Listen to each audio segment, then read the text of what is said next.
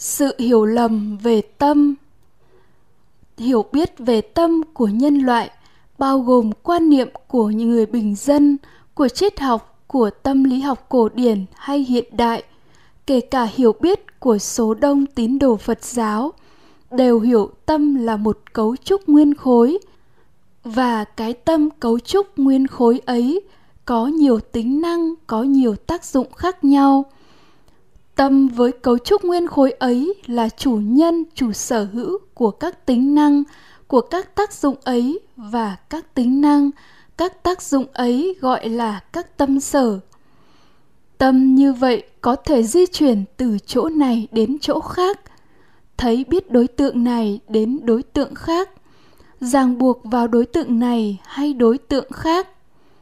Tâm được quan niệm như vậy với linh hồn chỉ khác nhau về tên gọi, còn nội dung thì y chang nhau, được quan niệm cư trú trong thân thể, lấy sáu căn làm sáu cửa để biết về thế giới. Và khi chết, thân thể tan rã, nó lại di chuyển đầu thai sang một thân thể khác, hoặc có thể tồn tại không cần thân xác trong một thế giới tâm linh nào đó. Tâm với cấu trúc nguyên khối ấy vốn thanh tịnh vốn đầy đủ trí tuệ, vốn sáng chói, nhưng đã bị ô nhiễm bởi các yếu tố ngoại lai.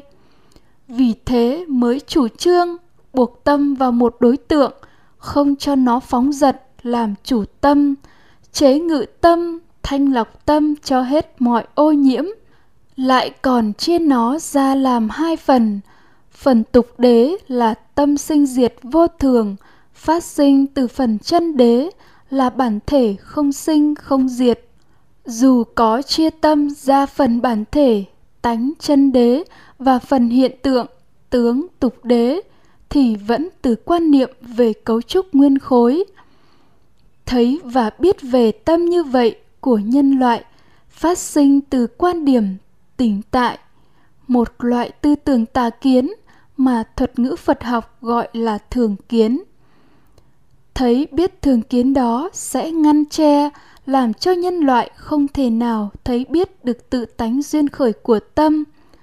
Do cái gì có mà tâm có, do cái gì sinh mà tâm sinh, do cái gì không có mà tâm không có, do cái gì diệt mà tâm diệt. Nghĩa là không thể thấy biết tâm đúng theo trung đạo duyên khởi, điều mà đức phật đã chứng ngộ và tuyên thuyết tâm, phải được hiểu đúng như bản chất của nó là một phạm trù theo thuật ngữ triết học. Trong hai phạm trù vật chất và phạm trù tinh thần, mà cả hai phạm trù đều bao gồm rất nhiều sự vật và hiện tượng vật chất và tinh thần, hay tâm và vật. Theo thuật ngữ phật học, các sự vật hiện tượng thuộc phạm trù vật chất thì được gọi là các sắc pháp và các sự vật hiện tượng thuộc phạm trù tinh thần thì gọi là danh pháp. Các danh pháp và sắc pháp không tồn tại trong trạng thái tĩnh tại mà nó đang sinh diệt. Theo các lộ trình tân theo tính chất duyên khởi, hai nhân tiếp xúc hay tương tác nhau rồi cùng diệt và phát sinh quả. Một, phạm trù vật chất. Bao gồm các sắc pháp đang sinh lên và diệt đi theo các lộ trình nhân quả nối tiếp nhau. Ví như bao thóc giống tiếp xúc thừa ruộng đã làm đất kỹ, phát sinh ruộng mạ. Tiếp đến ruộng mạ tiếp xúc môi trường, ánh sáng nhiệt độ, phân nước, phát sinh ruộng lúa chín vàng. Ruộng lúa chín vàng tiếp xúc máy gặt, phát sinh bao thóc. Bao thóc tiếp xúc máy xay, phát sinh bao gạo bao gạo tiếp xúc với nồi nước lửa, phát sinh nồi cơm, vân vân. Và quá trình lại tiếp diễn theo nguyên lý. Hai nhân tiếp xúc nhau cùng diệt và phát sinh các quả như thế mãi. Ở đây, có lộ trình sinh diệt nối tiếp nhau xảy ra. Bao thóc diệt, ruộng mạ sinh. Tiếp đến ruộng mạ diệt, ruộng lúa chín vàng sinh. Tiếp đến ruộng lúa chín vàng diệt, bao thóc sinh bao thóc diệt bao gạo sinh xúc phát sinh ruộng mạ ruộng lúa chín bao thóc bao gạo nồi cơm Nếu bao thóc tiếp xúc với đàn vịt thì một lộ trình nhân quả sinh diệt liên tiếp nhau khác sẽ phát sinh. Nếu bao thóc tiếp xúc với đống lửa, đường nhựa, cối xay thì sẽ có các lộ trình nhân quả sinh diệt liên tiếp khác nhau sẽ xảy ra. Như vậy, phạm trù vật chất bao gồm rất nhiều sắc pháp đang sinh và diệt theo các lộ trình khác nhau. Các sắc pháp ấy tương tác với nhau, nhưng quan hệ giữa chúng là quan hệ nhân quả. Chúng độc lập với nhau, không có sắc pháp nào là chủ nhân chủ sở hữu của sắc pháp nào tất cả các sắc pháp đều vô thường vô ngã vô chủ vô sở hữu vì vậy, không hề có một thế giới vật chất theo kiểu cấu trúc nguyên khối, tĩnh tại bao gồm các sắc pháp đồng thời hiện hữu và nối kết chẳng chịt với nhau. Hai, phạm chủ tâm, bao gồm rất nhiều danh pháp do sáu căn và sáu trần tiếp xúc tương tác phát sinh ra. Các danh pháp ấy sinh rồi diệt liên tiếp nhau theo lộ trình căn trần tiếp xúc phát sinh cảm giác, thọ, tưởng, niệm, tư duy, ý thức, thái độ, tham sân si, định chú tâm, dục, muốn, tinh tấn, nỗ lực, tác ý, hành vi, lời nói, hành động, khổ hoặc vui. Trong lộ trình nhân quả liên tiếp này, xúc là căn trần tiếp xúc nhau, là nhân phát sinh thọ tưởng. Thọ tưởng là nhân phát sinh niệm niệm là nhân phát sinh tư duy. Tư duy là nhân phát sinh ý thức. Ý thức là nhân phát sinh tham sân si. Tham sân si là nhân phát sinh định. Định là nhân phát sinh dục. Dục là nhân phát sinh tinh tấn. Tinh tấn là nhân phát sinh tác ý. Tác ý là nhân phát sinh hành vi, lời nói hành động. Lời nói hành động là nhân phát sinh khổ hay vui. Đây cũng là lộ trình sinh diệt liên tiếp nhau. Xúc diệt, thọ tưởng sinh. Tiếp đến, thọ tưởng diệt, niệm sinh. Niệm diệt, tư duy sinh. Tư duy diệt, ý thức sinh. Ý thức diệt, thái độ tham sân si sinh. Tham sân si diệt, định sinh. Định diệt, dục sinh. Dục diệt, tinh tấn sinh tinh tấn diệt, lời nói hành động sinh. Lời nói hành động diệt, khổ hay vui sinh. Lộ trình sẽ kết thúc tại đó và một lộ trình khác do căn trần tiếp xúc lại khởi lên tương tự và cũng diệt đi tương tự. Quá trình cứ tiếp diễn liên tiếp nhau cho đến khi không còn duyên xúc. Các danh pháp sinh lên diệt đi từng cái một liên tiếp nhau chứ không đồng sinh, đồng diệt trên một đối tượng. Ngoại trừ một trường hợp duy nhất là thọ tưởng, là hai pháp đồng sinh, đồng diệt. Mỗi một thời điểm chỉ tồn tại duy nhất một danh pháp, ngoại trừ thọ tưởng, chứ không phải một tâm cấu trúc nguyên khối với nhiều tâm sở đồng sanh, đồng diệt trên cùng một đối tượng. Tất cả các danh pháp đều do duyên xúc mà phát sinh và nó vô thường, vô chủ, vô sở hữu, vô ngã. A. Ngoại xúc. Sự tiếp xúc giữa sáu căn và sáu trần phát sinh thọ tưởng, bao gồm sáu cảm giác, cảm thọ và sáu cái biết trực tiếp, gọi chung là tưởng. Có phận sự nhận biết sáu cảm giác, bao gồm nhãn thức thấy cảm giác hình ảnh, nhĩ thức nghe cảm giác âm thanh tỷ thức nhận biết cảm giác mùi, thiệt thức nhận biết cảm giác vị, thân thức nhận biết cảm giác xúc chạm, tưởng thức nhận biết cảm giác pháp trần. Cặp đôi thọ tưởng phát sinh do xúc tại các giác quan nên gọi là ngoại xúc.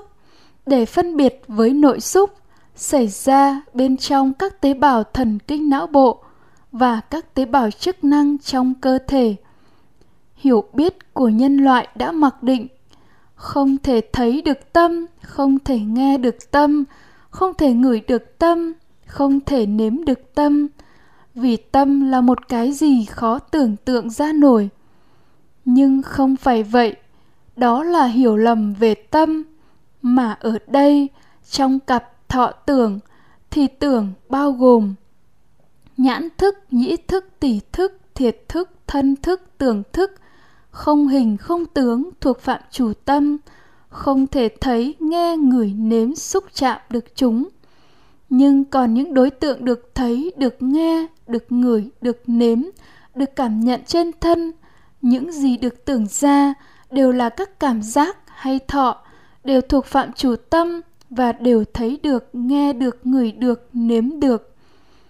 Vì vậy, các đối tượng được thấy, hình ảnh, được nghe âm thanh được cảm nhận mùi vị xúc chạm pháp trần cũng đều là tâm cả. Thực chất là tâm biết tâm, chứ không phải tâm biết cảnh như hiểu lầm của nhân loại. B. Nội xúc là sự tiếp xúc giữa hai lượng thông tin xảy ra trong kho chứa thông tin được lưu giữ trong ADN tế bào thần kinh não bộ và tế bào chức năng làm phát sinh các danh pháp còn lại như niệm, tư duy, ý thức, thái độ, định, dục, tinh tấn, tác ý, hành vi, khổ, vui. Kho chứa thông tin của mỗi người chứa các thông tin đã được mã hóa về các tri thức hiểu biết, kinh nghiệm, thói quen, tính cách đã tích lũy từ quá khứ. Các thân hành, khẩu hành, ý hành đều được lưu giữ trong kho chứa này gọi là nghiệp. Những hiểu biết vô minh, chấp thủ của ta là ta và cả những hiểu biết minh do văn tuệ và tư tuệ cũng được lưu giữ ở đây. Các thông tin về tâm này cũng được lưu giữ trong ADN, nhưng khoa học mới chỉ biết đến thông tin di truyền lưu giữ trong ADN. Khi các thông tin về đối tượng thọ do tưởng nhận biết từ các giác quan bên ngoài được dẫn truyền về kho chứa thông tin, và tại đây sẽ xảy ra sự tiếp xúc, tương tác giữa hai lượng thông tin. Thông tin về thọ được dẫn vào và thông tin trong kho chứa. Do nội xúc này mà sẽ phát sinh niệm.